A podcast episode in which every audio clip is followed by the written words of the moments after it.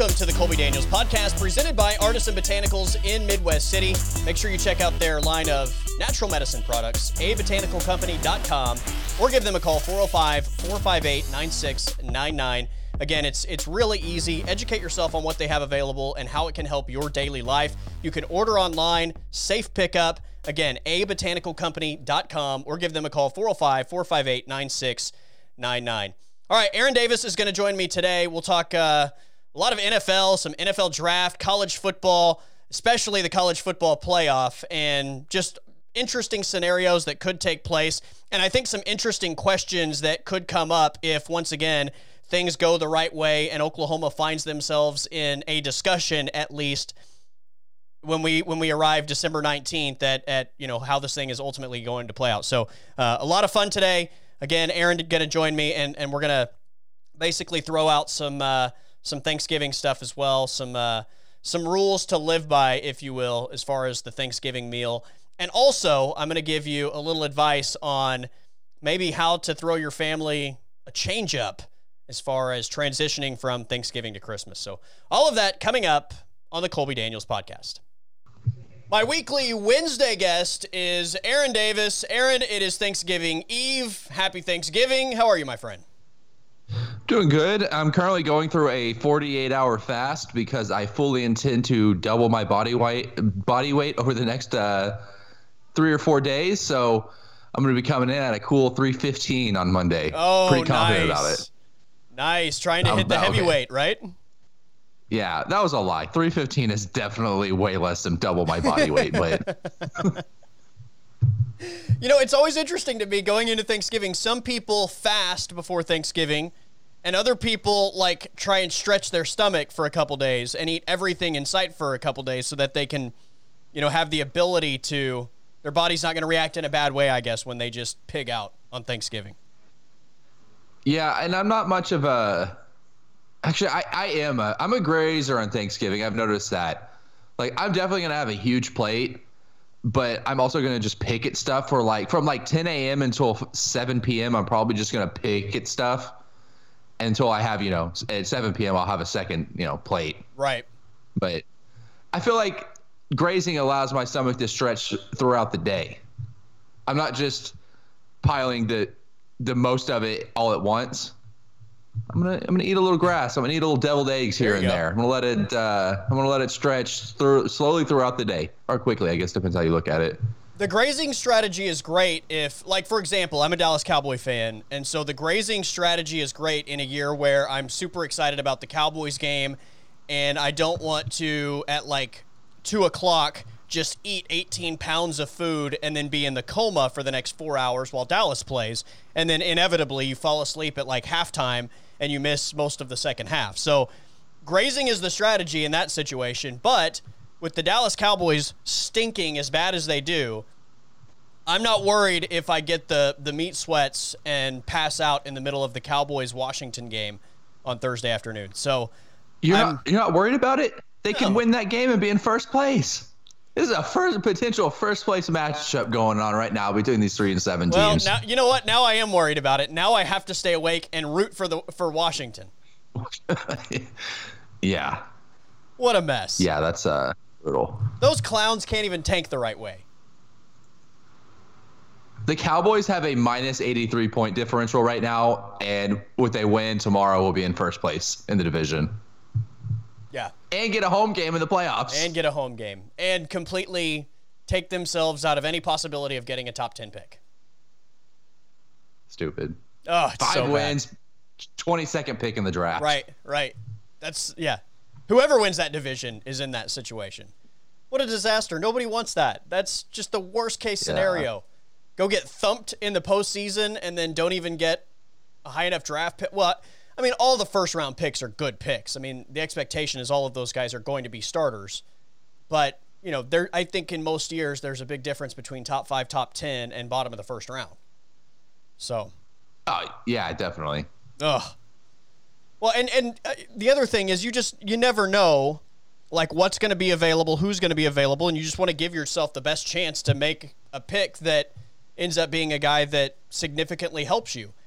And look, in, in a normal year, I've been asked this multiple times over the last few weeks. Am I rooting for the Dallas Cowboys? And especially on Sunday when uh, things were as close as they were, my answer is no. In a normal year, I would say yes. In a normal year, I would say, yeah, I, I don't mind winning the division at six and ten or whatever, and you know, just give yourself that chance to make a run in the playoffs. But you're not getting Dak Prescott back. You're not getting Tyron Smith back. You're not getting La'el Collins back. Like there are some pretty pivotal players for this team that are out for the year. They're not returning. So knowing that this team has zero chance of being fully healthy by the time the playoffs roll around, what's the point? Like they are they're as good today as they're capable of being. So there's not even this like underlying hope of maybe they hit their stride by the time the, the postseason rolls around. So again, like in a normal year, I would still, even on on the one in a hundred type chance that they make a postseason run, I would take that. But not this year when you're missing as many key players as they're missing. Yeah, I mean they're definitely not going to do anything in the playoffs. Uh, I mean, I, I can't even make a best case scenario for a matchup in like the first round that they might sneak past a team. Maybe if the Bears sneak into the playoffs or something, they could beat the Bears in one game. Maybe. Maybe. But yeah. I don't think the Bears the Bears aren't going to make the playoffs. They're terrible. They don't have a quarterback. They their offense is putridly bad. But at, the same time, though, unless there's a guy in the top five that you absolutely love, that you're like desperately like, we need to get into the top five. I mean, it just doesn't really make a difference to me. I guess like, you're damned if you do, if you're damned if you don't. Either you make the playoffs and get embarrassed with five wins, or you know you get the eighth pick. Now, if you get a top five pick and you love one of those dudes, then you know, yeah. go up there and snag one of those dudes. But I mean, I don't. I, I just I don't see them collecting division championship banners at the top of AT and T Stadium. So, right there, there might be a situation where the NFC East, other than the winner, picks like three, four, five, six. Yeah. Or three, four, five, whatever. Yeah, yeah I mean, look, they, the division winner they played the, the, Rams week one, right? And they got, hmm. and that was when they were fully healthy. I mean, for the most part, I think La'el Collins was out that that opening week, but for the most part, they had all of their pieces, and the Rams just trucked them. They've lost to the Cardinals, who are another team that's in the wild card chase. I think the Buccaneers and the Saints and the Seahawks and the Packers would just completely torch them. Can you imagine Aaron Rodgers? or Russell Wilson throwing passes on this defense? Well, look, I I can't imagine it wouldn't be good. They have been a little bit better on defense. Leighton Vander Esch coming back, I think, has made a made a difference. They still look terrible. I wouldn't say terrible. They looked not great against the Vikings, but they looked better. Like they weren't giving up 45 points and just letting them score every time. Yeah. But they prevented it, yeah, Dalvin it, it Cook from running for 200 yards, which is what I was expecting. So I guess from that standpoint, right. it was better than expected. And over the last month, they're kind of the only ones that have done that. Yeah. Yeah. No, it's uh, ugh. Well, I, am not happy we get about Andy it. Dalton. I'm not. At least we get Andy Dalton versus Alex Smith on Thanksgiving. Who? What That's a what a gross. Thanksgiving gift. And uh, your Texans are the opening kickoff, right? Mm-hmm. Is it Texans Lions? Yeah. First game Texans, of the day. Texans Lions. Uh, I'm pretty excited about it. Uh, that's probably about as even of a matchup the Texans are going to get uh, this year. Although, look, Deshaun Watson has been amazing this year. It is a shame oh, yeah. that they're going to waste this season and probably the next. If by some miracle they convince him to finish out his contract that he just signed, they're going to waste almost more than almost half his career, if not ha- more, playing on these sh- shitty teams where they just can't figure it out. And yep. like they're in such a hole right now. It's going to take them just two years to recover from what Bill O'Brien as a general manager did to them. Yeah, like, I mean, just, you heard the DeAndre Hopkins comment. What was it, two weeks ago or a week ago after the Hail Mary pass, where Patrick Mahomes um, like complimented him on Twitter, and then Hopkins came back and said, "You cost me a ring." Like that's how cl- that's yeah. how close the Texans were. I legitimately they think they were in that position. They could have been the Super Bowl champion that year. And if if they beat the Chiefs, they play the Titans, who they play the Titans all the time.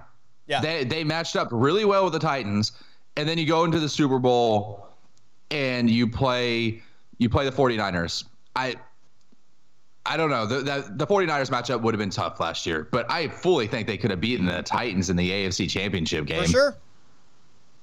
For sure. Yeah. And then he's good though, man. He is he is phenomenal. He is an amazing quarterback and it's frustrating to watch, go my entire life watching the Texans be like, especially this decade or the past decade, the 2010s, like be good teams, but just not have that difference making quarterback. Yeah. And then now it's just completely flipped where they have the difference making quarterback and everything around him is trash. Yeah. Gave up the best receiver in the NFL for David Johnson. Who doesn't even he's hurt. He's missed last two games. And when he was playing, he wasn't he's he's just an average running back behind a bad offensive line, which yeah, Yeah. stupid. He had one good year, right? Yes, and then that was f- four years ago too. We, he's living off a great year four years ago as a running back. What a terrible trade. Like the fact that there wasn't somebody within that organization that didn't walk down to Bill O'Brien's office when they even heard the rumor of it and just said no. Like I know that we we all blame Bill O'Brien for that, but that's a that's an entire organization full of people that allowed that to happen. Yeah, it's, it's embarrassing. They- And like, I think I probably it would have been easier to swallow if he would have gotten a first round pick. But he couldn't even get a first round pick for the. He's definitely a top three receiver in the NFL. He might be the best receiver in the, the NFL. There's easy arguments. Yeah. Yeah. easy arguments to make for him being the best. And he's he's he's not old. He's only like 27. Yeah. And you can't even get a first round pick for him. Yeah. A year after you gave up two first round picks for Laremy Tunsil, you don't get a first round pick back for DeAndre Hopkins. Who would you argue to be ranked ahead of him in a in a receiver big board?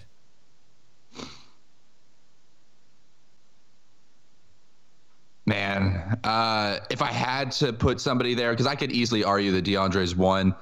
Um,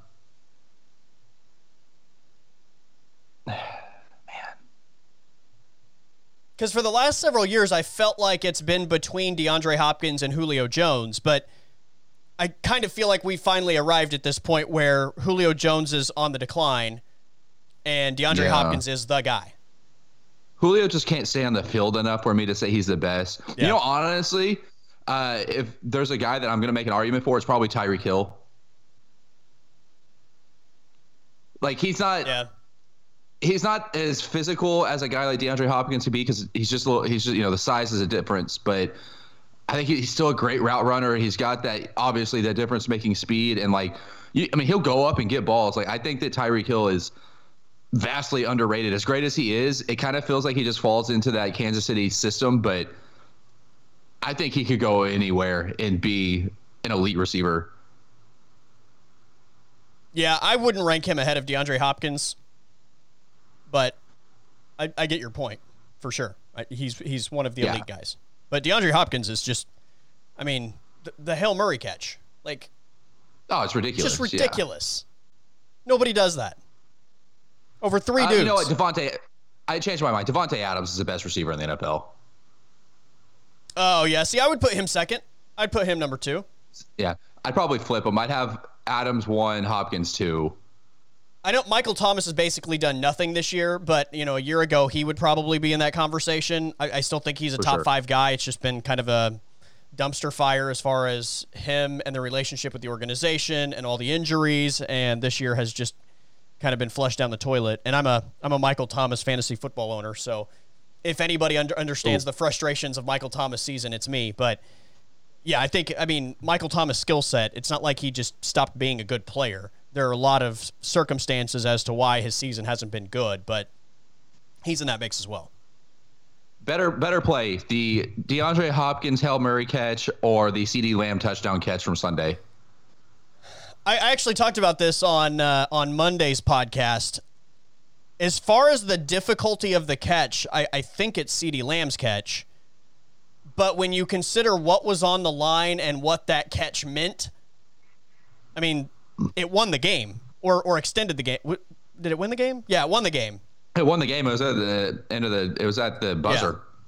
Yeah, it won the game for the Cardinals. Yeah. So against a uh, against that seven and two Bills team. yeah.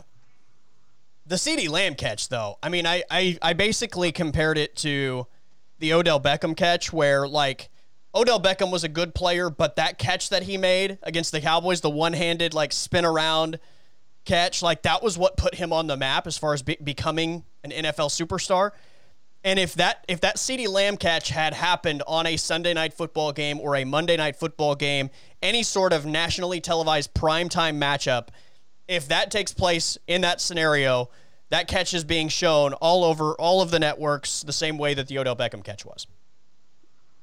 Like just even leading up to the point where he the ball touches his hand, the adjustment that he made on that ball and the fact that he never lost it was amazing. Like Yeah. he he must have done a full like almost close 360 degree spin to adjust for that Yeah. ball. It was ridiculous. And the uh, the rookie wide receiver class, which going into the draft was, I mean, everybody was talking. It was stacked. You could tell by going to the draft. They're all like, almost all those dudes that were highly touted already, like as rookies, like huge difference makers. Yeah, I mean, CeeDee Lamb is great. Justin Jefferson in Minnesota has been terrific. Uh, Jerry Jeudy, Henry Ruggs, uh, Aiyuk from uh, San Francisco. Yeah, he's been good at Arizona quietly State. Yeah. really good. Uh, Tee Higgins has been good in Oh, Cincinnati. that, yeah, Tee Higgins has been fantastic. Chase Claypool in Pittsburgh, like He's got like of what the 10, hardest 10 things- touchdowns. yeah, ten touchdowns in ten games as a rookie, and that's a stacked wide receiver group. Yeah, Yeah. one of the hardest things, in my opinion, to do, like one of the hardest positions to transition from college to NFL is wide receiver. One, because it's just hard to go in there and get targets when you're, you know, because there's just more competition.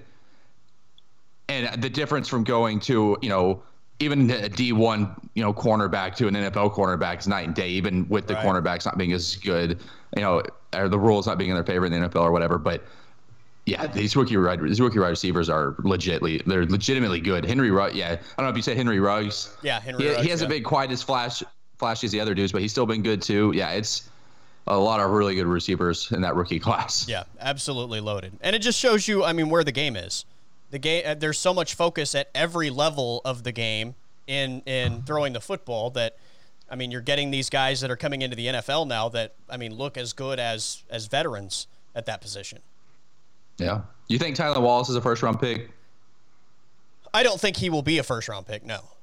Do I think he's a first round talent? Yes, but um, I, I think Think- that when you when NFL GMs look at him and compare him to the other guys that are going to be available, I think it's going to be very easy for those GMs to fall in love with size slash speed slash athleticism from some other guys that are available, and I think Tylan Wallace is either late second or maybe even early third.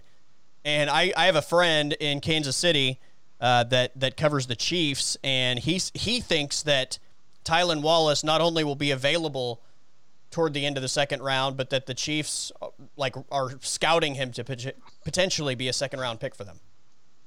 I swear to God. I swear to God, if Tylan Wallace goes to the Chiefs, Right? and has you know rookie year, 50 catches and like 800 yards and 10 Yeah. touchdowns, and just, I mean, he would probably fill that Sammy Watkins role pretty well. Yeah, I think they just Absolutely. re-signed him, but I don't. I mean, he, I don't anticipate Sammy Watkins being around Kansas City much longer. So, yeah, Tylan Wallace would be a great guy to put in that role. Yeah, Well, look at that class. God, Ja'Marr. Chase isn't even playing college football this year, and Mm-hmm. he's he's easily the number one guy uh, going into the draft. Jaylen Waddle got hurt out of Alabama, but he's probably on the short list for the next best available, I think, on NFL draft boards. DeVonta Smith, the other Alabama receiver, is probably a first round pick. Uh, Terrace Marshall, another LSU receiver, is another potential first round pick. I don't know if you've seen Rondale Moore from Purdue, but he's potentially he's a good. first round pick. Rashod Bateman from Minnesota is also just unbelievable, and he's a potential first round pick. So, I mean, that's five guys right there that again, I'm not saying they're better, but I could absolutely see all of those guys getting drafted ahead of Tylan Wallace again because part of this is a, a beauty pageant. You know, like we talk about this every year. And every year I get in arguments with people because they're like, there's no way that guy would go over that guy. This guy's the better player. That's not what the NFL draft is about. They're not just saying, I think you're the better player, so I'm going to go get you. It's it's about fit, it's about potential, and uh, again, when you go through this process, a lot of these guys are good football players. So I think scouts and front offices have a tendency to just fall in love with, you know, the height, athleticism, speed type of, of guys. And that generally becomes a separator between guys that are really good football players. Like, I'm still blown away that the NFL like outsmarted themselves with DK Metcalf. Like, it, it's almost like they always do this whole like, if you're big and fast, we're going to take you way above where you should. And it almost went the opposite way with D- DK Metcalf, where he was so big and so fast that the NFL was just like, okay, there, this is too good to be true. Like w- there are holes in his game. We, we just we can't do it. And and he fell further than he should have, and now he's a terrific player. But um, yeah, I just I I I think that that's the way Tylan Wallace is going to be viewed. I think he probably goes in the second or third round. I would guess second if I yeah. if I had to bet. I think with I think with DK, yeah, just teams. No team wanted to be the new Oakland Raiders. It just drafted the big fast guy that turned out to be a complete bust. Yeah. But of course, you know he goes to a great organization that just kind of you know keeps hitting on these dudes on offense, and yeah, he's that dude is a freak. I'm still blown away that he chased down Budda Baker on that interception. That that was like that has to be the if there's a top ten plays in the NFL this year it's between that and the CeeDee Lamb catch so far. Yeah, it's on the list. That play is on the list without a doubt. And the Hopkins catch. Just freak out athleticism. Yeah. Uh, another Ty Fryfogle, the kid at Indiana, he do anything for you? Uh, I I haven't seen enough, honestly. I, I I watched a little bit against Ohio State, but yeah. I've heard people talking about him, and his numbers look good. But yeah, Michael my Michael Penix. Michael Penix. Yeah. Is that how you say it? I haven't. I, I, I think it's actually pronounced Penix.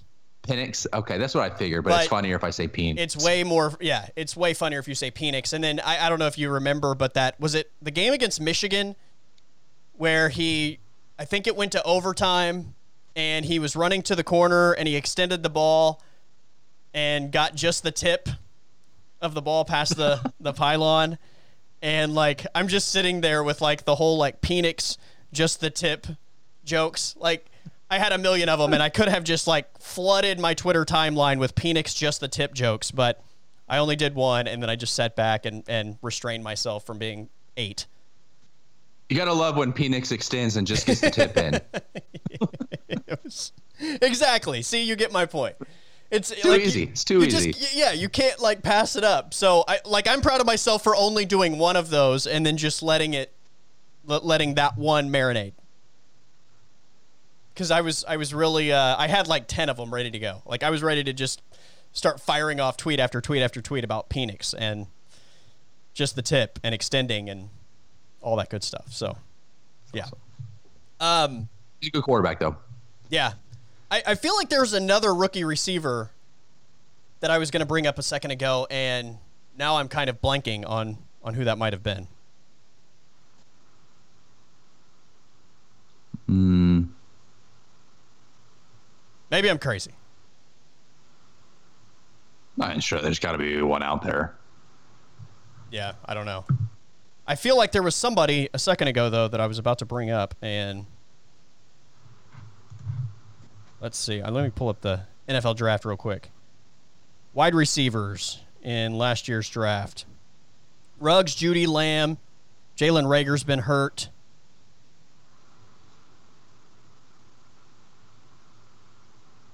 Yeah, I mean the next best is probably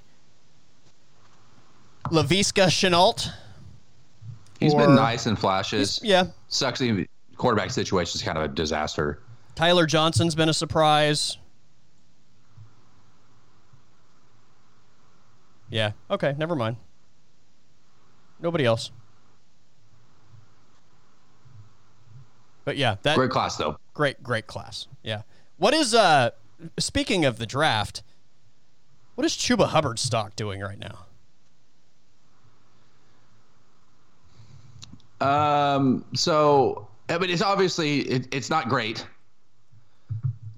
I I think that in the long term, though, it might be beneficial that he just hasn't gotten the workflow that he you know we anticipated him having. Like Yeah. the fact that he only has 133 carries right now, long term probably benefits him because and I think this is a reason that a lot of those Wisconsin guys go in the NFL and just can't do anything is because they carry the ball so much at Wisconsin that they're coming in to the NFL like just completely beat down already. Like I mean, you think about Jonathan Taylor. Jonathan Taylor had to have had well north Oh, of a thousand carries Yeah. in his Wisconsin career. Right. So he's coming into the NFL with four or five times more carries than some dudes that, you know, I think, and like James Robinson in Jacksonville, I think a, a reason that, you know, he's probably having a little bit of success as far as like rookie running backs goes is he's just, he, he didn't have that wear and tear as much in college. AJ Dillon is another guy that came into college, uh, the NFL this year out of Boston College. I don't know,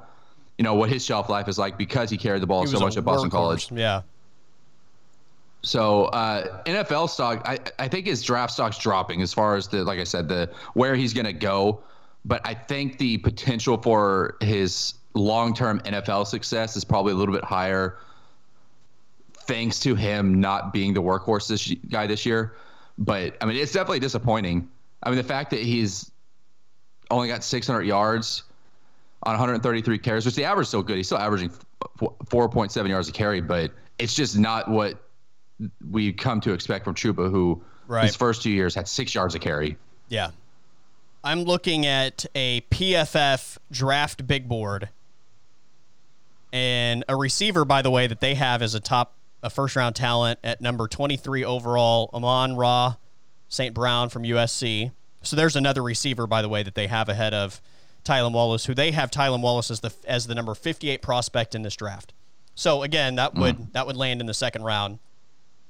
Uh, but as far as running backs, they have Travis Etienne ranked number 26 on their big board as the first running back available. And unless I miss somebody, I'm, I'm double checking. Oh, here's another receiver, uh, Chris Olave out of Ohio State, ahead of Tylan Wallace. So that's that's seven now that they have ahead of Tylan Wallace, just at the receiver position. Um. Oh, here's another receiver, Sage Surratt out of Wake Forest. So now they have Tylan Wallace as the number and Tylan Wallace at 59. So they have Tylan Wallace as the number nine receiver in this class. Perfect. Right, right in time for Kansas City Yep. to take him at the end of the second round. They have Chuba Hubbard as the number 63 prospect in the draft class, but the second overall running back, just ahead of Najee Harris. And, Interesting. well, they haven't even updated this because they have Journey Brown at number 74, the Penn State kid that's. Didn't he, didn't they just like a week or two ago say that uh, his career's over for some sort of medical reason? I must have missed it. I, I'm surprised that they got Chuba ahead of uh, Najee Harris. Yeah. So I think Najee Harris is a really damn good running back. Yeah, and unlike a lot of Alabama running backs, like he kind of had to wait his turn before he became the, you know, the guy, right? Yeah, I And mean, even this year, like it's not like he's getting 25 carries a game. No, he's all. I mean, he's he's putting up numbers on limited carries, and look, yeah, I mean, he plays for Alabama, so obviously that helps. Yeah. But yeah, he's played. Uh, he's in his fourth year of starting, and he's got about 45 carries less than Chuba, who has played. I mean, is he Basically Chuba's a a obviously half. a, a junior? Yeah, Yeah. a year and a half more. Yeah. Yeah, that's Interesting. Pretty crazy. But again, you know, running backs are, are not valued in the NFL draft anyway. Um, Right. I- Definitely I- don't take a running back in the first round. No, no. Maybe Etienne goes this year, but that would probably be the only guy. But yeah, I mean, it's uh, it's interesting. There was talk that Hubbard could potentially be. I don't think anybody thought he was going to be the first running back to go off the board last year, but one of you know the next few guys. And I, I think if you're considering what that was last year, it's a second round pick, and so this year again, as it stands, uh, based on that big board, that's not the end all be all by any means. They have him at 63, so that would land him right toward the like end of the second round, early third. But if he's the next best running back available, you just never know when somebody's going to maybe pull that trigger. So. Yeah, I am. It, it was interesting to me that uh, Etienne and Chuba decided not to uh, enter the draft, though, because I didn't feel like the running back class last year was that great. I mean, uh, Clyde Edwards-Helaire was, I mean, easily the top back, but after that, like D'Andre Swift, Jonathan Taylor, who, like we said, is came in with a thousand plus carries, Cam Akers. I like J.K. Dobbins, Dobbins nice, a lot. But, yeah. Going into the draft last year, Dobbins, Jonathan Taylor, uh, Clyde Edwards-Helaire. I, I thought, all, I mean, again, Jonathan Taylor, there's the worry like all the Wisconsin running backs. But, I mean, in terms of just being able to come in and help you, like I thought he was a guy that if you're a good team and you need a running back, you could you could bring him in and, and maybe you only get three or four years from him. But I thought he was the most ready of that entire group. And then the, the Clyde Edwards-Helaire thing was interesting because – I liked him a lot, but I thought it was late. really important to. I mean, he had to get the right fit, and when Kansas City drafted him, I mean that was that was literally you couldn't have picked a better place for him to go play, based on his skill no. set and what the offense does. So. And he's uh even after they signed Bell, he's still he's still the dude. So yeah, yeah it, I don't know. It's an interesting shift though because it kind of feels like, like you said, it's just football. And you look at the wide receiver class this year, it seems to be pretty damn good again. Yeah, and it just seems like now you draft a receiver early, you're probably going to get a pretty damn good guy that's going to impact early. And if you get a running back, it's it's a complete coin toss. Yeah. I said this um, about a about a year ago, maybe two years ago, but I think that we are on track to potentially seeing the receiver position become the running back position in the NFL draft in like five years. Like, because teams all the way down to the high school level are throwing the ball so much, there are just so many more receivers available, so many more quality receivers at a young age that enter college ready to play, and then from college enter the NFL ready to play, as as far as just being developed as route runners and catching the football. And I just I, I think that we're going to reach this point where. I mean, certainly the guys like CeeDee Lamb are probably going to be exceptions. The guys like a Ja'Marr Chase this year are going to be the exceptions. But I think we're going to get to the point in a few years where GMs say, why would I take a receiver in the first round when, like we just made the point, Tylan Wallace is probably going to be, be available at some point in the second round, maybe the end of the second round. Like, why would I use my first round pick on a receiver when there's still a guy like that? That's the number that a lot of people say is the number nine receiver in this class. Right. Yeah. I mean, I think yeah, I think you're right. I think you're going to see wide receivers move up into the top ten if they're like just clearly you can just tell that they're uh, going to be immediate starting impact players like CeeDee Lamb. Um, I think Jerry Jeudy's probably in that same situation. But after that, yeah, I mean, why not wait and take a Chase Claypool went in the second round this year. Uh, KJ Hamler went in the second round, and he's he isn't as flashy. I mean, he's on the same team as Jerry Jeudy, so he's kind of being overshadowed. But he's still he's still productive as a rookie in that Denver he's, offense. I, I think he's really good. If he were in a different offense, I think he would be tearing it up. I loved yeah. him coming out of Penn State. Tee Higgins was the first pick in the second round. He's yeah. been really good. Uh, Van Jefferson and L.A. They don't pass the ball much this, this year, but he's still been solid. Denzel Mims went in the second round. He's done some things, but yeah, Devin Duvernay went in the third round. Like, there's a lot of receivers that went in the middle of the draft this last year that are doing things for teams. Gabriel Davis in Buffalo out of Central Florida, like he's he's making some plays. Yeah. Like, there's just impact guys. You can get an impact receiver like yeah, I think you're right. I think they're probably going to start sliding down. I think that there's probably going to be a shift to a lot of teams just putting more emphasis on drafting defense in the first round. Drafting defense, drafting offensive linemen, um, like you know, game changing tight ends. I, I think are a position where if that guy's available, like a Kyle Pitts in this draft, you could see that you could see teams going and getting in guys like that in the top ten because there's just not a lot of those guys. Like the draft, on top of being a you know, a situation where you're evaluating talent and trying to predict what the upside is, a lot of it is also value, right? Like if you look at a guy, even though you may say like I think this receiver is better than this receiver, but I need a receiver and an offensive lineman.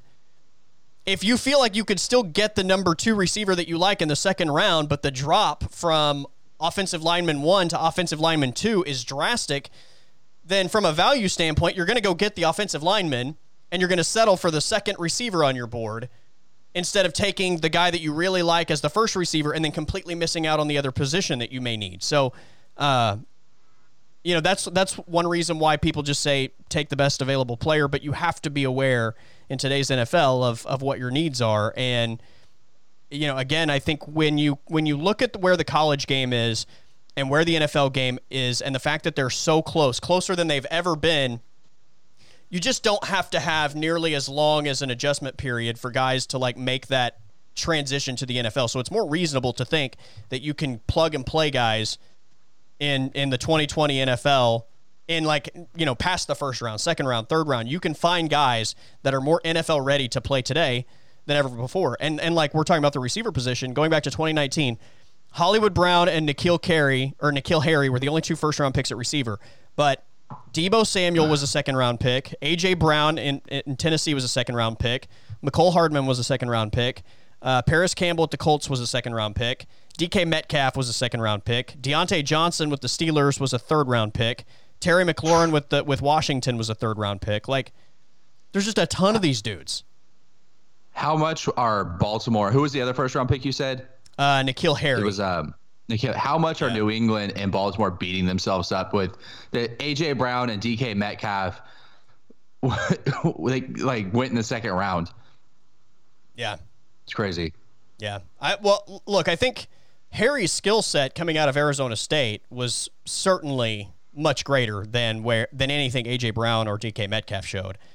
Uh, you know, part of the problem is he was hurt last year the entire season, and then this year yeah. his quarterback is Cam Newton. So I don't know. I don't know how good he is, but he's he's not done anything to this point. You know, the, the same thing with Hollywood Brown to a degree. Like he was really good a year ago, and Baltimore's offense has been pretty blah most of the season. Yeah, I think um, I think Hollywood's got a little bit of a. I think there's a little mental thing going on with him right now. Um, you know, he said a few weeks ago about getting the soldiers the ball, and then since then, I've, I've watched him drop a good handful of passes yeah. that he should have caught, and you know, I'm not saying that he's he's a bust or he's bad or anything. He's just he's really struggling right now. Yeah, for sure. So yeah, hopefully he turns it around. But yeah. yeah, there's just it's yeah, it's a complete. There's you could get a good receiver anywhere in the draft right now, like you said, because they're they're essentially have eight years of football experience getting ready to go in and play receiver at the NFL right now. Yeah. Yeah, I, I it's just yeah, I I'm uh I think that's going to happen. I think we're just going to continue as as we get further down the line. We're going to continue to see receivers, you know, especially outside of the guys that are viewed as like the Julio Jones type guys or you know the CeeDee Lamb, Jerry Jeudy type guys. I mean, there are always going to be those those special guys. I mean, we still see it at running back occasionally, right? Like Zeke Elliott was a top five pick. Uh, guys like Leonard Fournette. You know, we we still see running backs in the first round when teams evaluate them as being, you know, extra special, but it's a position overall that's been devalued. Same thing with the receiver position. I think it's you're still going to get those guys that teams think are really special taken high, but for the most part, I think the position overall is going to become what the running back position has has become, and it's not a pressing need in the first round. So like when when teams need a receiver. I don't think you just automatically pencil them in for a receiver in the first round because they can still get quality guys, guys that we've seen over the last several seasons in the second and third round be as good as as the first round picks. Yeah, I think that it's tough to to invest heavily in a running back early in you know early in the first round because it's it's a position that not only do you need that running back to be good, if the offensive line is terrible and can't you know push the defense back and give him some room, I mean he's going to struggle. I think like Zeke Zeke has not been good this year. He he had a good game against Minnesota, but like I think part of that is just the offensive line has just struggled so much, and I think that. Yeah and the shelf life of a running back is so short. Like if I'm an if I'm an NFL GM, an owner, and, and I'm working in that front office, and I'm thinking, man, not only do I have to worry about our offensive line run blocking well, I might have this guy for five years before he drops off a cliff. That's tough. And, But at the receiver position, you know, I mean, you can. It's just him. As long as the quarterback can throw him the ball accurately, it's on the receiver to make the play. Yeah, but I mean, like I, I mentioned, N'Keal Harry. Like I, I, I don't know that he's a bust. He was hurt the entire first year, and then again, like nobody is going to have a bunch of success with, with Cam Newton as your quarterback. It's just not going to happen. Especially when they run the ball like 900 times yeah. a game. But I mean, uh, look at what DJ Moore in Carolina is doing, for example. Yeah, he's like completely really different guy with, uh, uh, you know, at least some semblance of an NFL quarterback that can throw the ball accurately. Yeah, I think Joe Brady helps too. I think having a yeah. really good offensive coordinator and head coach helps, but yeah, for sure. Yeah, he's uh, he's been great. Robbie Anderson. I mean, I, I think yeah. that's a bigger uh, example of what putting a guy in a good system with a good quarterback can do. Yeah, because he sure. was uh, average in in New York. Yeah. Speaking of uh, offensive coordinator, head coach, how about Lincoln Riley? I mean, for as, as much as we talked about Bedlam for two weeks leading up to that game and the matchups and all of that, like I just walked away from the beginning of that game thinking, holy cow, Lincoln Riley drew those first couple drives up to perfection. And the opposite coach uh, didn't show up. he didn't like their game plan, so, Aaron. That's what he said. Well, I mean, come on, Colby. He had too much time. Two weeks. He it was just too much time to think about it. He started second guessing everything. I yeah, and th- look, I picked a uh, double digit victory for OU for Bedlam, but I did not expect it to be 41 to 13. I thought Oklahoma State would at least get on the in the 20s uh, in this game, and just putrid, putrid performance from Oklahoma State. Um, you focused on Lincoln Riley in the positives. I was, I guess I wasn't shocked either way. It's exactly what I expected. I expected Lincoln Riley to be great yeah. and have a great game plan and OU to show up, and then Mike Gundy to show up with a mediocre game plan and completely fumble the entire game. The Spencer Sanders thing was mind boggling to me. That, I don't know. First off, he was, Ronnie Perkins was amazing in this game. Oh, best player on the field, right? Yeah, just immediate impact. It is crazy. Like, I I think it's pretty easy to assume that Oklahoma would be eight 0 right now if they had Rhamondre Stevenson and Ronnie Perkins in the Kansas State and Iowa State game. But I agree.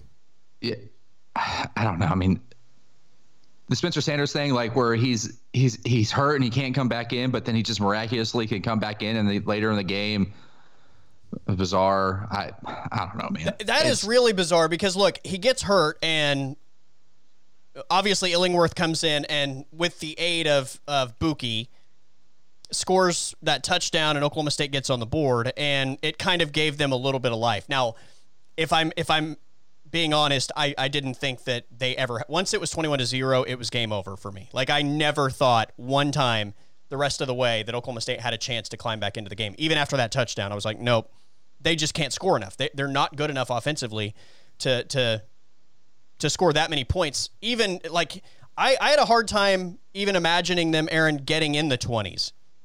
Like my biggest struggle in picking a score for that game was how many points I wanted to give Oklahoma State in the game because I thought they were going to struggle to get to 20 because again, like everybody that watches football has talked about this for 2 weeks.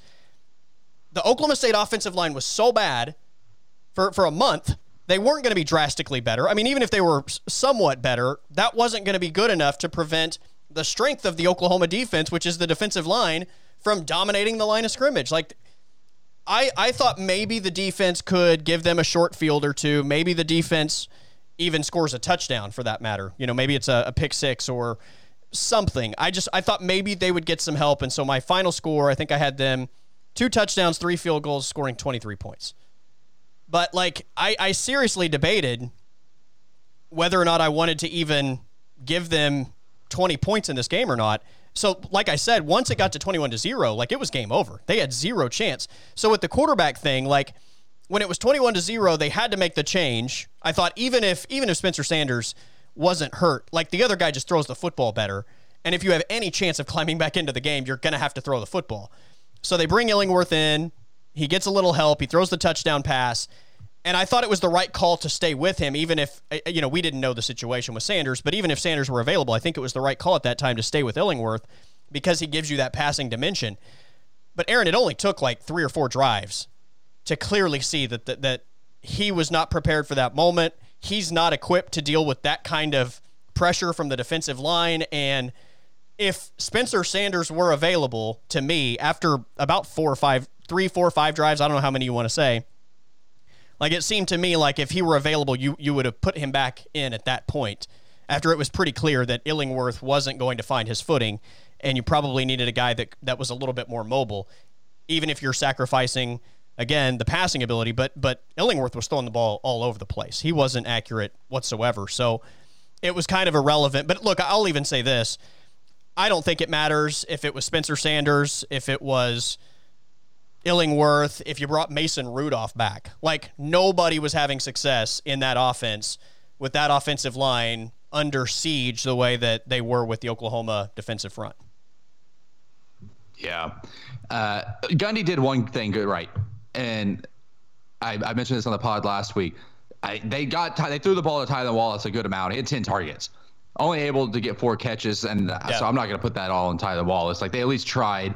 But I, that's about the only thing that I think they they did right uh, uh, with Oklahoma State. That and like what what kind of message does it send to the team? The fact that they were five and one in this game, well within you know the fight to get to the Big 12 championship game, and Gundy punts on OU side of the field. I mean, I know that yeah. they weren't well they weren't going to win the game, no. but I mean, why you can't just you you got to at least try. You got to as a I feel like as a coach you have to continue fighting and just play like you can win the game. Go down swinging, not right? Just send the message. Yeah, not send the message to your team that well we're just going to throw the towel in. We suck. Yeah. We can't get two yards or three yards, or whatever it was on that fourth down. Well, I think it was I think it was it, fourth and eight, if I remember correctly on like the long, 41 or the try. 42 which again if you if you had asked me in the moment and I, if you if I had to put money on whether Oklahoma State was going to get the first down or the Sooners were going to get a stop, without hesitation, I would bet on the Sooners to get a stop there. So like there are people that are like, well, you weren't going to get it anyway, so what's the point? Well, it's a mentality standpoint that that people are upset about this. It's why going into this game, Oklahoma State fans like some of them are just resigned to the fact they're not going to win because of that mentality exactly. If you're ever in a position where you need your head coach to roll the dice a little bit and put a little faith in in his team, uh, you know, it, that that just kind of feels like where there's uh, some sort of of weird thing going on with Mike Gundy. And again, I, I would have expected Oklahoma to get the stop, but you're talking about a point in the game where you're down. You may not even have enough possessions left in the game. Like it even if even if realistically you could expect to score every time you had the football the rest of the way, like you might not even have enough possessions left to complete that if you give the ball away. So like it just made zero sense. Here's here's a, another difference in the vast list of differences between Mike Gundy and Lincoln Riley. If that was OU in that situation, but they were up by 20, it was fourth and eight on Oklahoma State's 40 something, 42 or whatever. You think Lincoln, Lincoln Riley probably would have went for it? A coin flip that he goes for it in that situation. I don't think it's a coin flip. I think he absolutely goes for it. There you go. One guy is always aggressive. Yeah, I don't even think it's close. Yeah. As a result, wins a lot more games. And the other guy is always timid, and as a result, loses a lot more games. I well, just think in 2020 football, there's too many statistics and metrics and analytics to back up being aggressive as a coach that it's it's mind-boggling that dudes just aren't more aggressive. Yeah. Well, uh, just for an example, the final touchdown of the game, Aaron, was a fourth and four from the Oklahoma State 31. Fair, yeah. With See? six and a half minutes left in the game, fourth and four from the Oklahoma State 31, and OU goes for it, and Rattler completes a pass to Theo Wease for 31 yards and a touchdown. Up 34 to 13. Yes. So yeah, uh, I, I, don't think there's any doubt scores. that it, you know, if, yeah. if it were reversed, what Lincoln Riley is doing. There you go. And, it goes for I think it goes from every level of football. In NFL, Andy Reid has become way more aggressive He's going for it on fourth down all the time. They win. How many games do they win because they get a fourth and fifty, a fourth and ten, or score a touchdown on fourth down? Like, yeah. there's just too many analytics to are you against punting and being uh being timid and being conservative? Like it's just you gotta get especially when times, you're losing like, anyway. Like you're losing right. anyway. What do you have to lose? Like who knows? They probably weren't going to win, but who knows? Maybe they get that fourth down, they score a touchdown two plays later, force a turnover on the next drive, and the next thing you know, it's a one-score game. Yeah, yeah. I don't think that would have happened, but yes, your your point is valid. Like you, your job is to give your team the best chance to win, and I think giving the ball away there was basically waving the white flag and saying, you know, we're done. Right.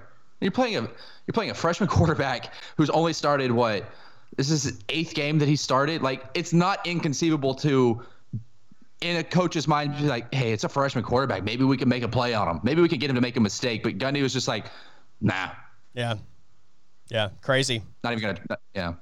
Hey, let's talk about the, the college football playoff rankings and and before we get to like the BYU stuff and and the rest of the country, I want to get your take on Oklahoma because you, you made a statement that I brought up yesterday, and I think it's really interesting in terms of Oklahoma and you know potentially how things could go. Now, I'm not under the illusion that Oklahoma is in a good position and can just you know win out and and potentially land a spot. They would need a lot of help, like a lot of help. But in terms of evaluating Oklahoma at number 11, they're ahead of Iowa State, a team that they have the same record as and lost to.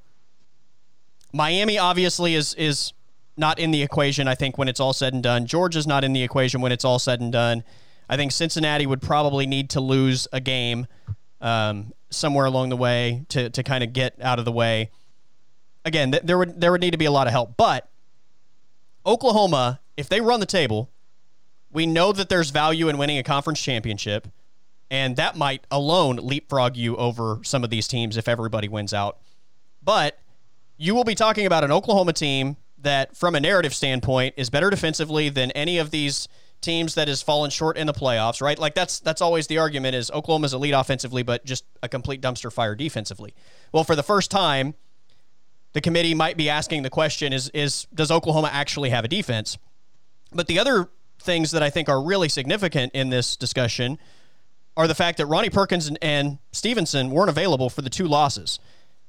You said if those guys are available, it's hard to imagine Oklahoma loses to Iowa State and Kansas State. And I, I completely agree with you. I wonder how much they take that into account when it's all said and done. If you're looking at Oklahoma's body of work, and again, assuming Oklahoma wins out, they're a conference champion. At that point, I think the math is they would have won eight games in a row. You're winning down the stretch, adding your two best players back to the mix. And the other part of that is also your quarterback in those two losses was making his first and second ever start against FBS opponents in his college career. So, like, Spencer Sanders is clearly a completely different guy today than he was against Kansas State and Iowa State. And then you didn't have your best two players. I just wonder how much, if Oklahoma were to find themselves in a position where we're talking about Oklahoma versus maybe somebody else, how much the committee weighs all of that information. So I, I think the tough situation right now is the fact that Notre Dame and Clemson are two and three. So if they both win out and then Clemson beats Notre Dame in the ACC championship game, I think it's going to be tough to keep Notre Dame out, even with them losing the ACC championship game, because in a regular year, if Notre Dame had one loss as an independent, would they get in? Probably especially the way the landscape's playing out this year. As many, um, I, I, guess I shouldn't even say, especially the way this year's playing out because I've, it's never happened before, so there's no metric to go off of. But I think that would I think that would muddy up the waters a little bit.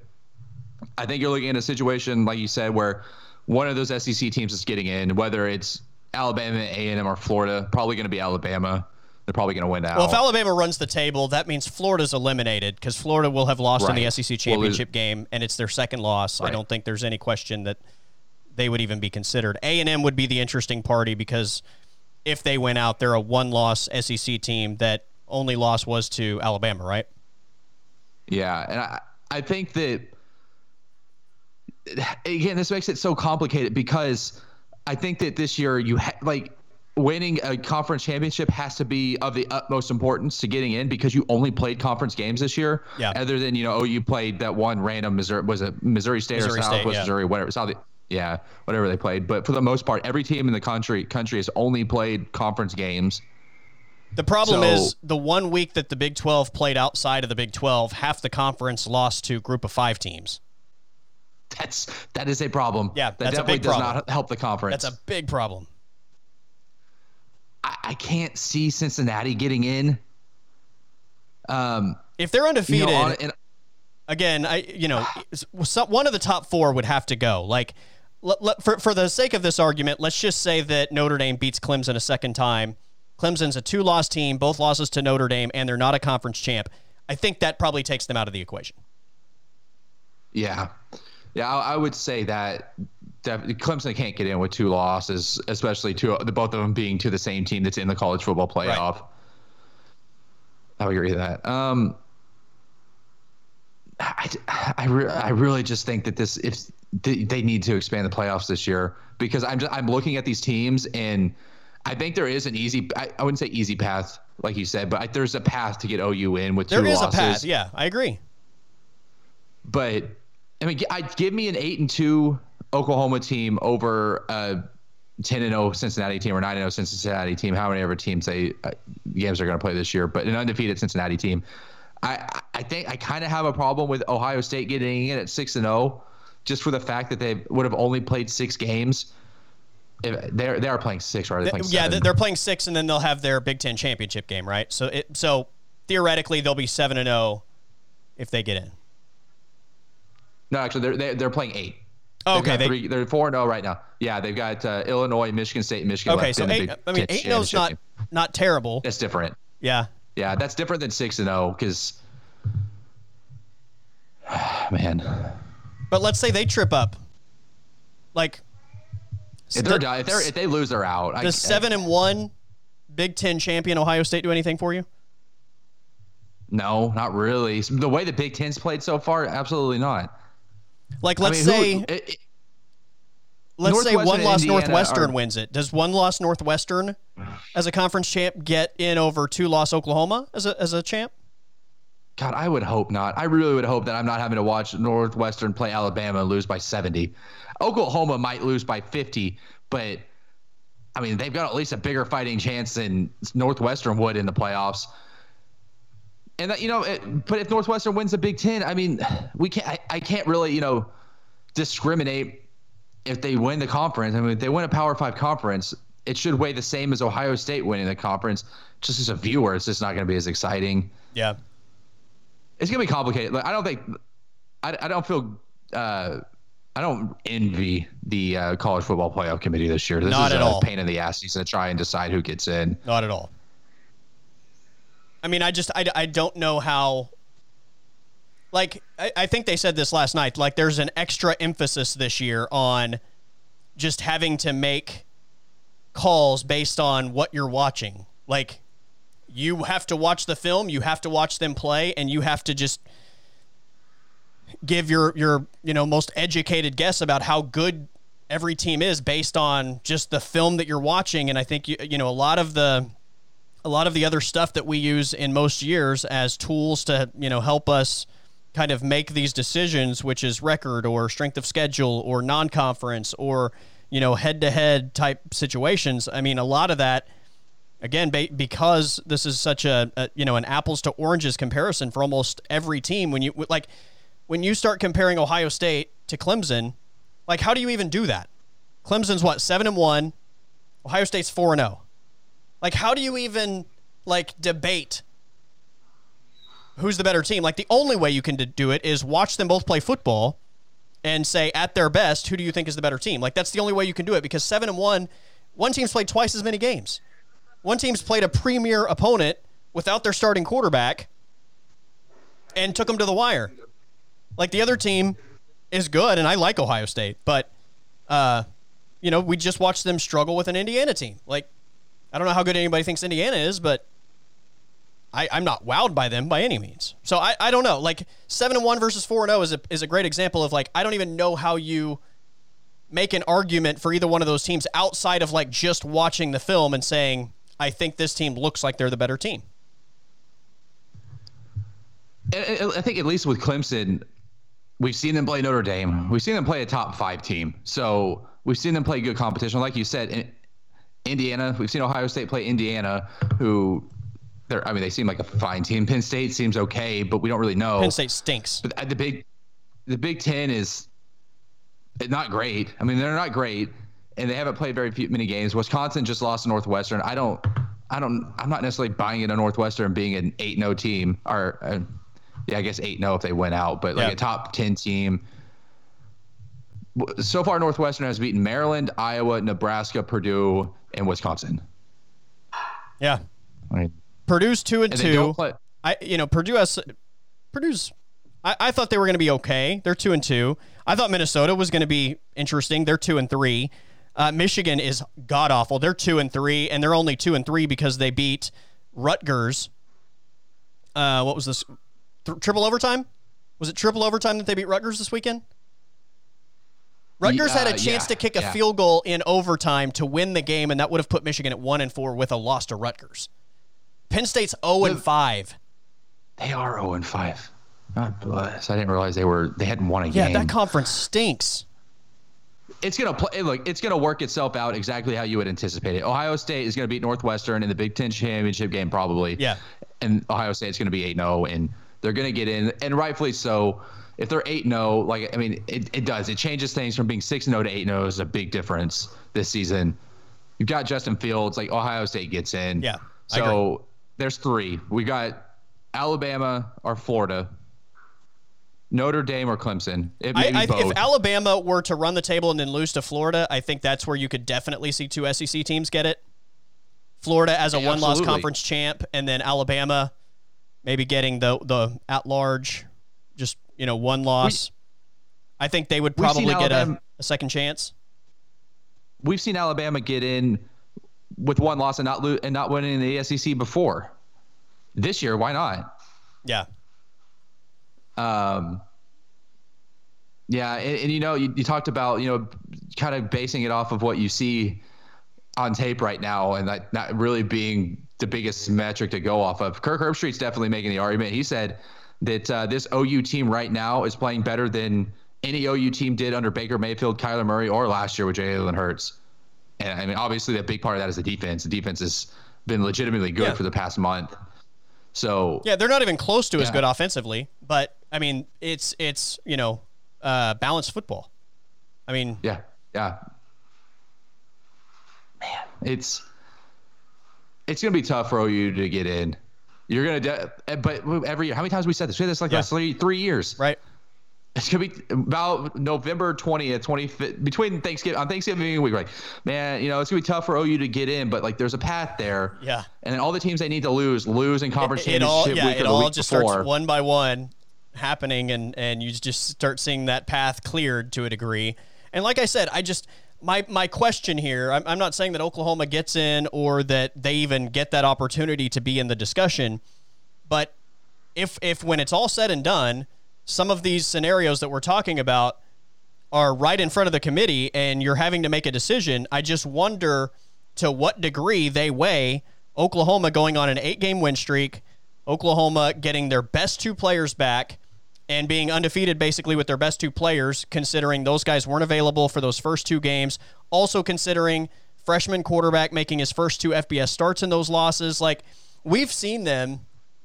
Uh, was it was it the Clemson team with Kelly Bryant, where Kelly Bryant got hurt and didn't play, and then they lost to I think Syracuse, and the committee basically just said like we're giving them a mulligan. They were without their starting quarterback. yeah, I think so. Like it didn't even Yeah, impact yeah, them in the ranking. Kelly I think Bryant, the yeah. next week or something like that. But Yeah, who came in? I'm, I'm trying to remember who was the backup. It wasn't Trevor Lawrence yet, was it?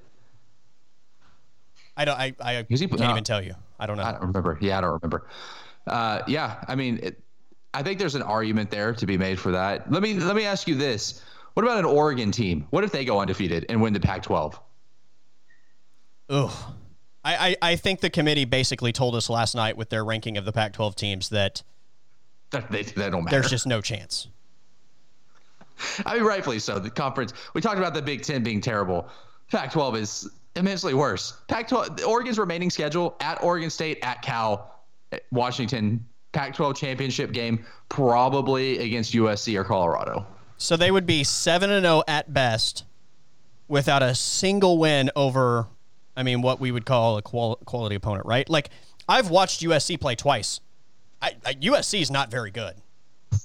Like, give them credit for winning. Yeah, they're- they're what? Aren't they three and zero? Yeah, they're three zero. Oh. Yeah, give them credit for winning. Like I'm not I'm not discounting the fact that they didn't win games, but that's not a good football team. If Oregon's best win is over USC, like what is that? I mean, unless you're just blowing them out, like it's hard to really gauge how good you are. I mean, this is why BYU got set all the way down at 14 last night. They've played nobody. Like that was my expectation. There was I never thought BYU was was even going to get close to the benefit of the doubt last night.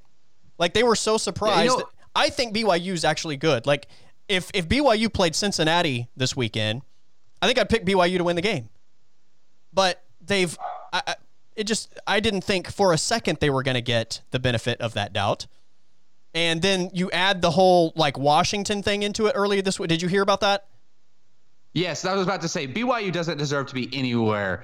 They, you know what, put BYU at five in the college football playoff rankings and tell them they can't go for tweeting out that the tweeted the thing out where they said anytime, anywhere, any place, and then Washington's like, hey, you want to play? And they're like, no. I would, yeah. I would really like to know what the reasoning was because I said this yesterday on the pod.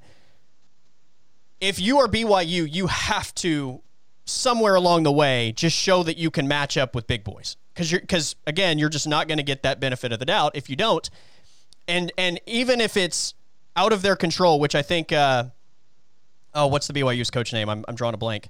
Anyway, last night he Uh, Mike said Gundy, based on his, uh, based on him being timid and conservative, it's got to be Mike Gundy, right? He he said last night in the playoff show, uh, like they had him on live, did an interview. He said that they wanted to play that game, that they had practiced on Monday to play that game, and for reasons outside of the football program's control, it couldn't happen. So I don't know what the situation was.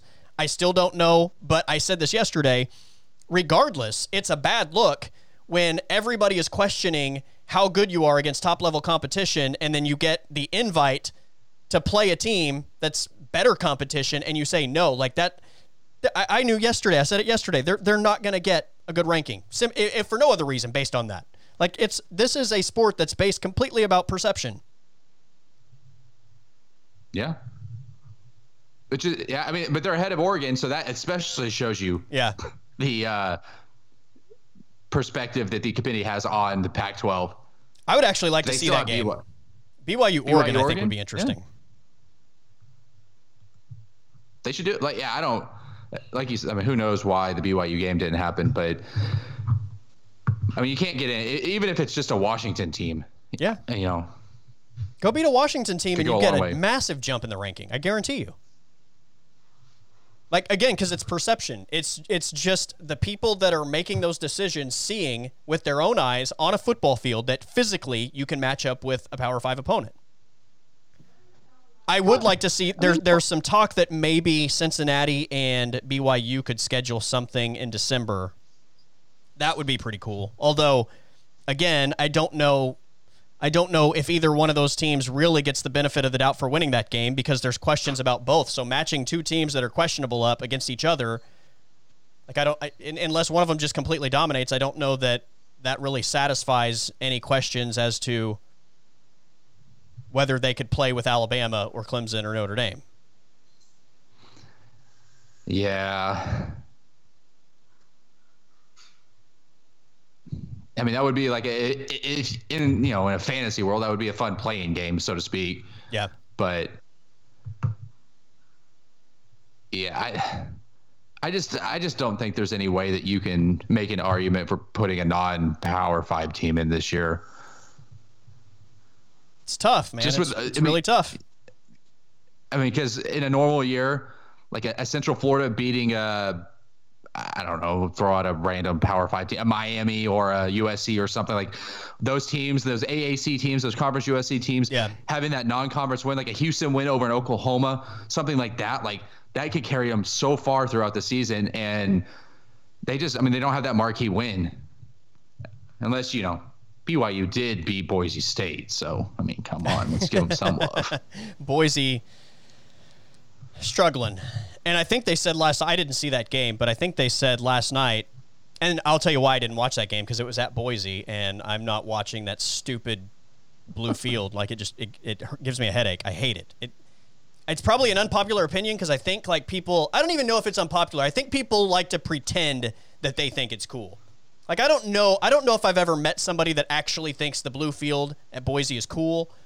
But I feel like people just because it's like unique and different, I feel like people kind of pretend that it's cool or like pretend to think it's like a big deal. It sucks though. It's it's not good. I'm pretty indifferent about it, only in the fact that Eastern Washington's field is a thousand times worse to watch on TV. The, is that the red one? Yeah. Yeah.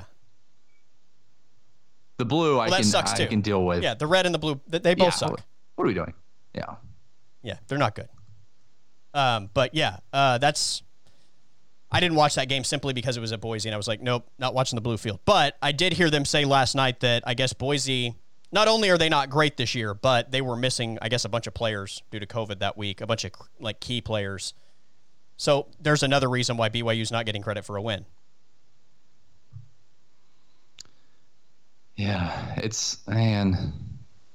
I, I've just been staring at this this college football ranking because I, I had looked at it full full behind the curtain on Aaron's life. Uh, I hadn't looked at the ranking until this morning.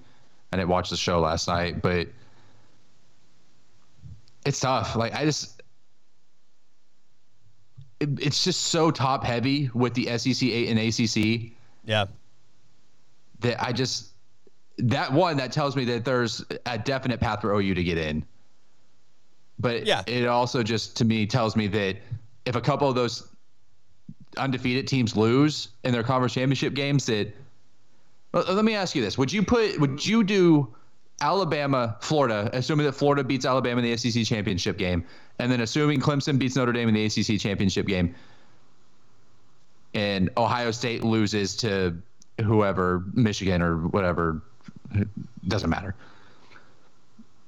Would you put two SEC teams and the two ACC teams in? If Ohio State loses a game but wins the Big Ten, and then Florida beats Yeah, Alabama and to, like, Clemson gets Ohio- revenge on uh, Notre Dame. Yes. Ohio, Ohio State loses to like Michigan in pretty convincing fashion, and then Alabama was yeah, Alabama Yeah, without Florida in a- in a- yeah. And and my ranking, I I, think think, at that point the point four would be Clemson one, Notre Dame two, probably Florida three, and Alabama four. No, no, no. Flip Alabama and Florida, even though they would have just played head to head. If we're talking about sp- supposed to do like the best team, I would go, yeah, I'd go Clemson one, Notre Dame two, Alabama three, and Florida four in that scenario if it played out that way. I think that scenario is plausible, other than the fact that Jim Harbaugh would never beat Ohio State. Right.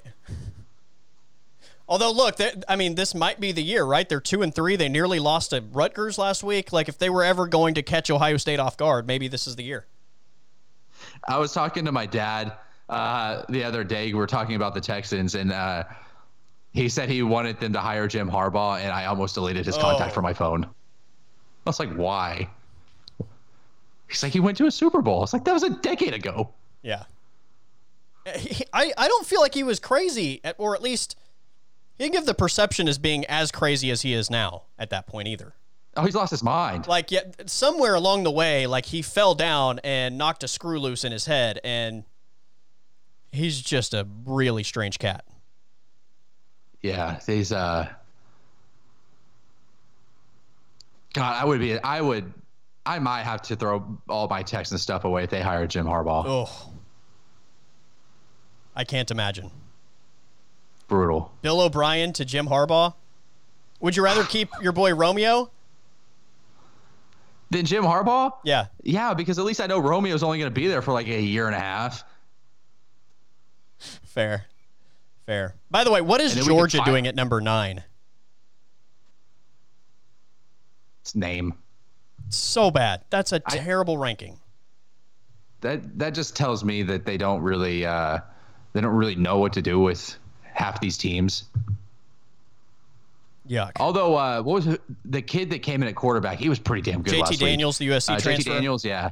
Well, he's he's okay. He's way better than the other kid that they were playing, which I, you know, I, I was saying at the beginning of the season, I thought Georgia was one of the best four or five teams in the country. Defensively, they have dudes all over the place, and they looked really good defensively early in the season, but the, they were just getting no help from the offense. That that whoever I Stetson something. Uh, Bennett. He, yes, Bennett, yes, yes. Is that his name is? He was so terrible, like just not yeah. good whatsoever that I was like, there's no way you can consider them a top five team. They're horrible offensively because of the most important position on the field. And then all of a sudden, Alabama torches them, Florida torches them. Like the defense starts taking massive steps in the wrong direction, and you don't have a quarterback. Like, you can't call them a top 10 team. Yeah, they don't. They really they're they talented. Have, yeah, they're they've got a bunch of dudes. They got a bunch of NFL dudes, but when your defense isn't nearly as good as it's supposed to be, and your quarterback stinks, like you can't take advantage of your talent. So it's kind of irrelevant. Oklahoma, like here's the thing though. Oklahoma's at 11. If Oklahoma wins out, they're clearly going to be ahead of Miami. They're clearly going to be ahead of Georgia. Like there are there's, you know, some people were upset that Georgia was ahead of Oklahoma last night. It you know, it is what it is right now. Like even even though I completely agree Georgia has no business being 9, Georgia's not going to remain above a team like Oklahoma when the Sooners win out and potentially are a conference champion. That's that's not going to happen. So. Yeah, I mean, I, mean, I think a lot of the country this past week saw that OU's defense is legitimately good. Yeah. The front four is really good. I, I, I would say this though, like the other part of that argument is when you look at, at their last four games, TCU, Texas Tech, Kansas, and Oklahoma State.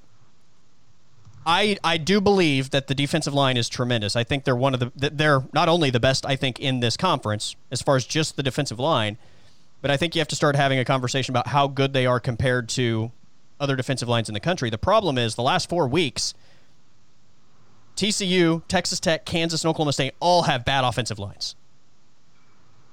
So that that that will be held against them. Again, I still think they're good. Like I still think they are physical. I still think they're fast. I think individually each one of those guys is a problem and so you can't just scheme around one dude, but that will be held against them in terms of I think evaluating how good their defensive line is.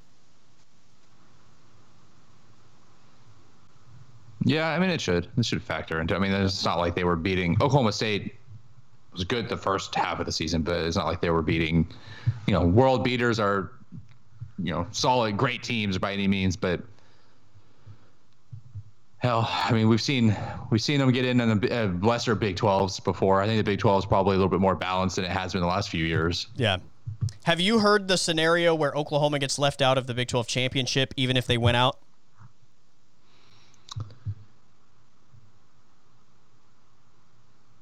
No, I, I don't. I'm looking at the standings. I don't have how I don't understand how that would play out. So the way that I read the the tiebreaker is in a three way tie. The tiebreaker that would be in play between Oklahoma, Oklahoma State, and Iowa State would be your record against the next best team in the conference.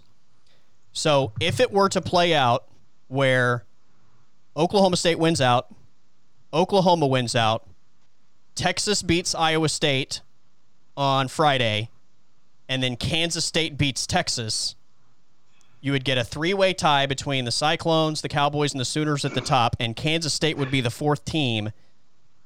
And because Oklahoma lost to Kansas State and the other two beat Kansas State, it would be an Iowa State Oklahoma State matchup. How crazy is that?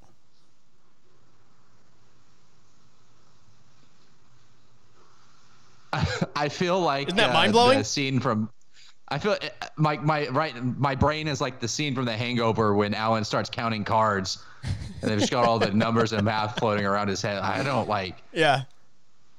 That was a mind-boggling scenario. Yeah. So in that scenario, Texas is just thrown to the curb. Well, they would have experienced a third loss to Kansas State at the end. Okay, that's what it was. Yeah. That was the difference. Okay, yeah. I was trying to figure out where Texas falls out. Yeah. So it it would be Iowa State, Oklahoma State. Yes, if Oklahoma wins out, Oklahoma State wins out, Texas beats Iowa State, and then Kansas State beats Texas. Then you would have a three way tie between Iowa State, Oklahoma State, and Oklahoma at the top. And the fourth team in the ranking would be Kansas State, and the tiebreaker would be your game against Kansas State. And the only one of the three that would have lost to Kansas State would be Oklahoma.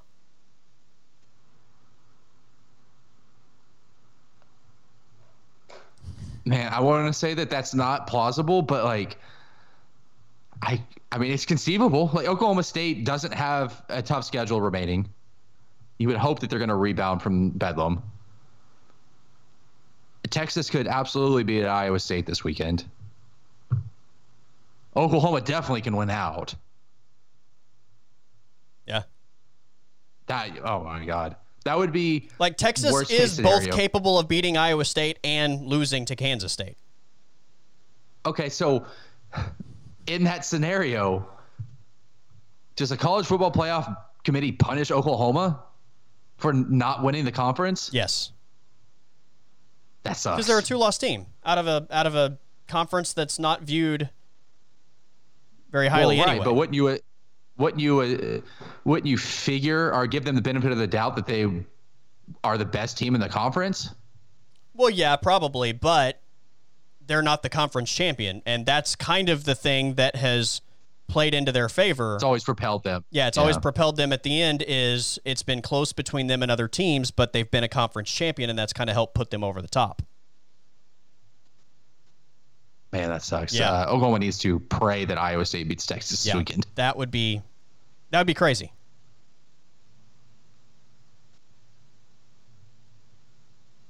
So Big 12 yeah. needs to get figured out, man.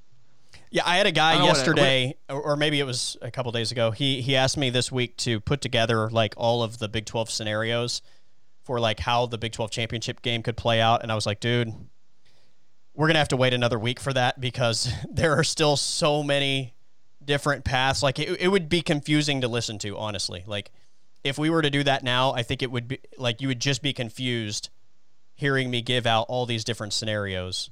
So I was like, give me let's I- let's like wait a week, let things maybe after next week there's a little more clarity on the on on the paths and it it reduces a little bit in terms of what could happen. But yeah, crazy. I mean, realistically, the only teams that are for sure out of the Big 12 championship game are TCU, Tech, Baylor, and Kansas.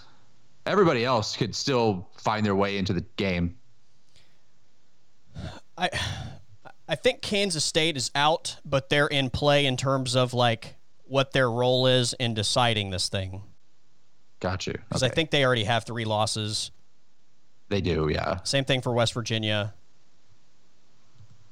But they could play a role in like how how things shake out.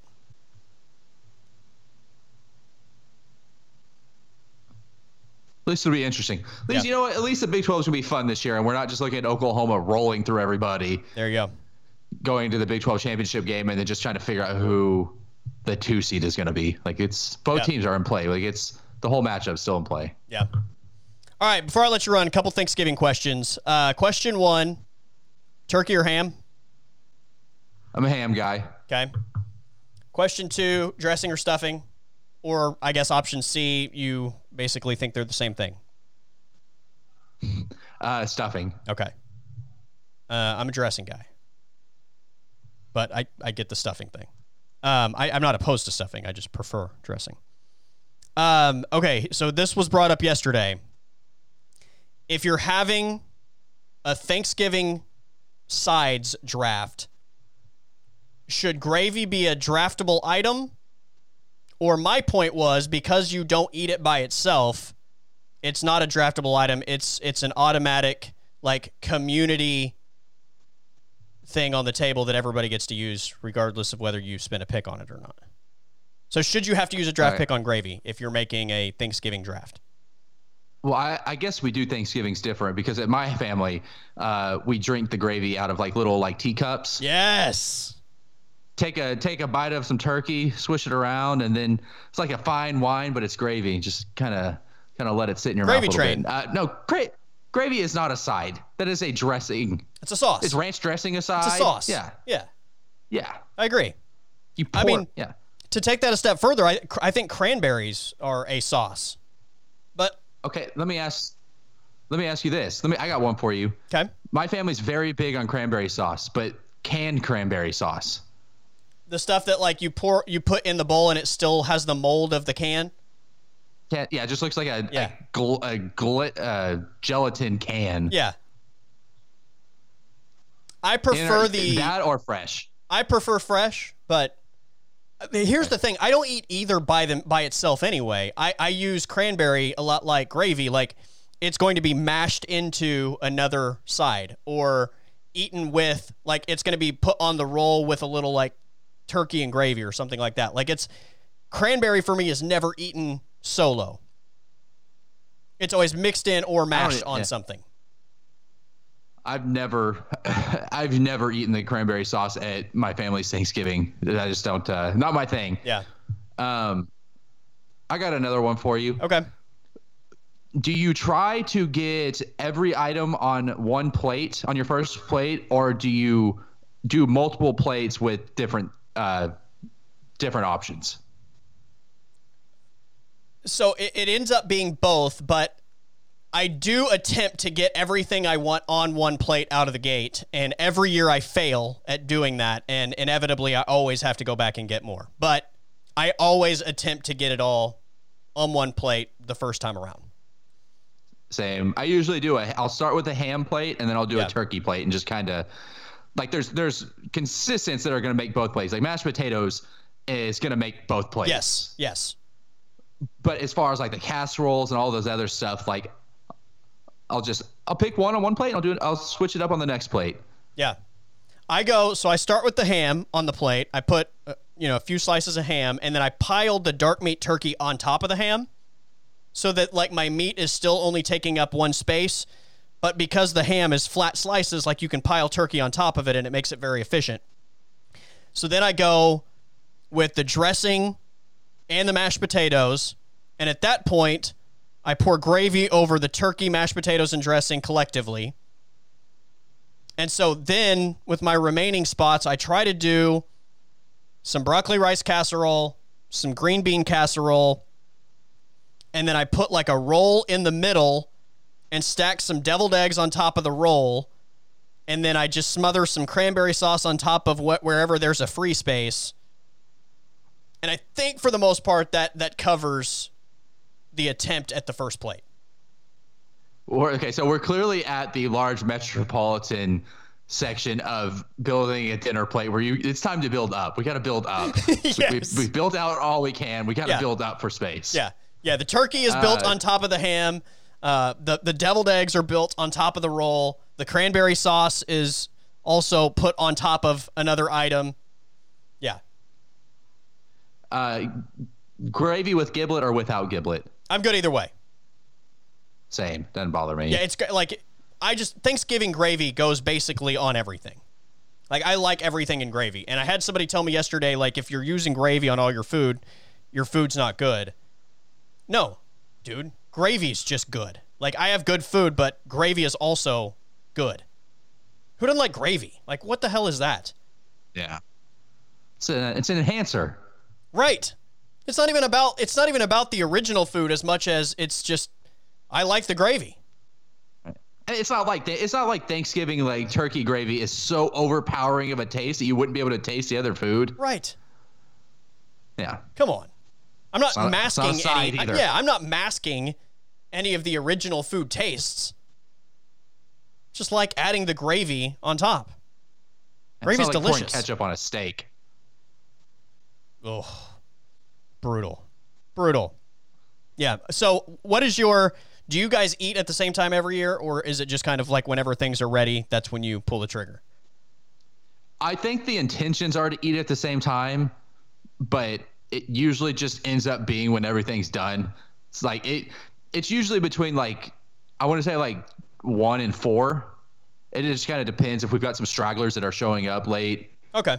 And all that Yeah. stuff. Uh, it's usually tradition that at some point, well, not at, yeah, it, it's tradition that every year somebody puts the rolls in the oven to like brown them a little and they end up coming out black and just completely burnt. They get forgotten. Yes, I think that's probably Yes. eighty percent of Thanksgivings across the country. So, okay, well, that makes me feel a little better that we're not just uh, negligent to our rolls, which rolls are a vital piece to a Thanksgiving dinner. You need something to get that final soak in. Yeah, what are you supposed to do with all the gravy. gravy that's left on your plate after you've eaten all the food? Right. Yeah, you got to scoop it up with the, the- with the roll. Right. The roll's the the the roll is the Mariano Rivera. It's the closer of Thanksgiving. Yeah, absolutely. Bring it in, wrap it up. Yeah. Absolutely. It, we always eat. We do the late lunch as well, because that way, you know, like the Lions game is usually whatever. Like it's the Lions. I know you have some interest because your Texans are playing the Lions this year, but like the Lions game is the game that you generally want to eat in, and then you're done and you've changed into sweats and you're in front of the television by the time the Cowboys kick off in the afternoon and then you have enough time if you want to take a nap to take a nap and then you you still are able to do the leftover dinner plate i'm i'm very anti like thanksgiving dinner like waiting to put everything on the table and, and do your gathering like in the evening like it needs to i, Oh, thi- no- I think the oh. late the late lunch time slot is by far the best thanksgiving time slot Thanksgiving is the best meal, meal of the year, hands down. If you're gonna make me wait until it's dark outside to eat it, I'm going to be pissed. And Yeah. like you said, I need that second dinner plate, especially this year. I'm gonna need a second dinner plate for Steelers Ravens. if it happens but yes Yes, if they play. isn't there like mass covid test positives for uh, the ravens Baltimore. Yeah, Yeah. they've got some. Uh, I haven't heard anything about it being delayed, but yeah, they've got some uh, some COVID issues. Yeah. Also, I'm really excited for Friday because our our our schedule Friday in college football is Iowa State, Texas at 11 a.m. on Friday. 2:30 we have Notre Dame, North Carolina, two ranked teams, and then 6:30 Oregon, Oregon State. So we have three pretty decent football games on Friday. And there's nothing better than getting up on a Friday. You're not supposed to have college football, but all of a sudden, 11 a.m., there it is. You have college football on a Friday. You go to the fridge, you get out the leftover turkey, you grab a leftover roll, you cut the roll in half, you make a turkey sandwich on the leftover roll. If you want to use a little gravy, you do that. If you want to use some of the dressing to smear it on top, like you got to make some sort of leftover turkey sandwich on Friday afternoon to watch your college football game. Hundred percent. Look, if Thanksgiving isn't lasting you until at least Saturday, you didn't do Thanksgiving right. Yeah. Sunday for me. Like I, I fully intend to eat the leftovers through the weekend. There you go. See, you got it on lockdown. You know how to properly give thanks. And that's by being being gluttonous until Sunday, Yeah. which I am 100% going to do. And then by next Monday, I never want to see turkey or ham or dressing or any of that stuff ever again. Do uh real quick. Uh do you guys is so at Christmas do you guys do the tip like basically Thanksgiving meal as well or you mix it up? We used to for a long time. We did that, and in re- probably in the last five years, it's switched to like either prime rib or steaks or something like that. ooh. Yeah, we That sounds pretty amazing. and especially with my dad, he hates turkey anyway. So I mean, I I, I told the story yesterday. A couple years ago for Thanksgiving, even he was just like, "I'm not doing turkey this year," and he just did ribeyes for everybody, like grilled ribeyes for everybody in the family, which was cool. But like, pretty awesome. yeah, like that's my favorite food on earth. But I do like the tradition of, of the Thanksgiving meal. So, uh, yeah, we we don't do we use we did the Thanksgiving meal for Christmas for a long time, but that's kind of been phased out over the last like five years. Yeah, my uh my mom my dad's family they do they basically just do Thanksgiving 2.0 and then Right. my mom's side of the family they usually mix it up. Sometimes I think they've did like they've done ribs before. Yeah. Uh, tamales Brisket. and enchilada, like yeah, Yeah. brisket. Yeah, it just kind of changes year to year. Yeah, I think uh, I think even one year we just did pizzas. I'm not, I'm not gonna Like it- complain about yeah. pizza. Yeah. Again, it was a nice change of pace, but I don't, I don't want just just want, just want pizza for Christmas every year. Right. But yeah, the steak like prime rib thing is is uh, right in my wheelhouse. Yeah, that's pretty solid. I I'm I'm gonna throw that out in the ether for my Christmas this year. Yeah, Let's do just, some- just start dropping the hints now. Just be like, do it on like Saturday or Sunday though, because by that point, they will have also eaten all that food for like three consecutive days, and prime rib is going to sound really good in comparison to turkey on Saturday and Sunday. Right. Yeah. Oh, I'm, yeah. I'm gonna do that because yeah, we Yeah, usually don't throw do it out like, today. Wait till the weekend. weekend. Yeah. till everybody's sick and tired of turkey and ham. Ah man, you guys want to just do steaks today instead of the leftovers? yeah, I think we. Yeah, that's a good idea. We should do that for Christmas. I, I just totally thought about that. Yeah. yeah, good call. I'm Good gonna throw that call. out there. All right, my man. I appreciate it. Uh, have a happy Thanksgiving. Give your family all my best, and uh, we'll talk to you next week. All right, you too. I'm hoping for the for the football team for you. I'm praying for them. Go Washington. See ya. Aaron Davis joining me on the Colby Daniels podcast.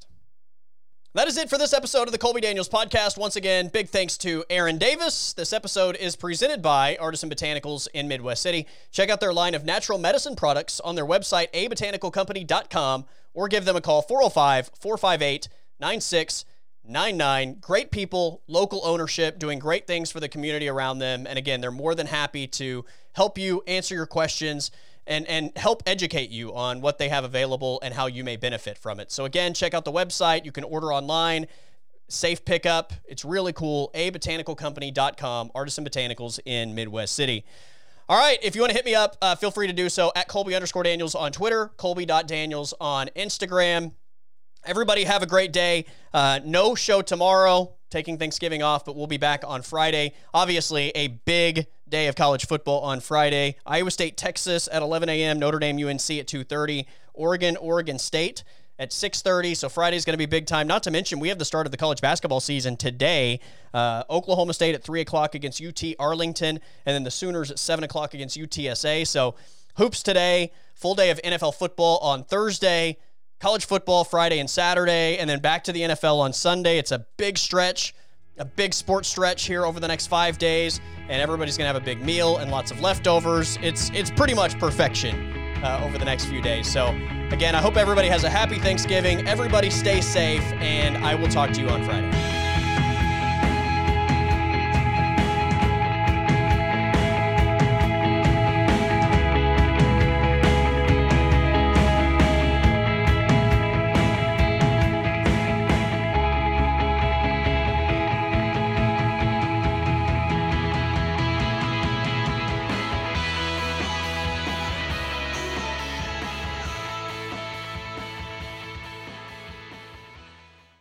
Podcast is over.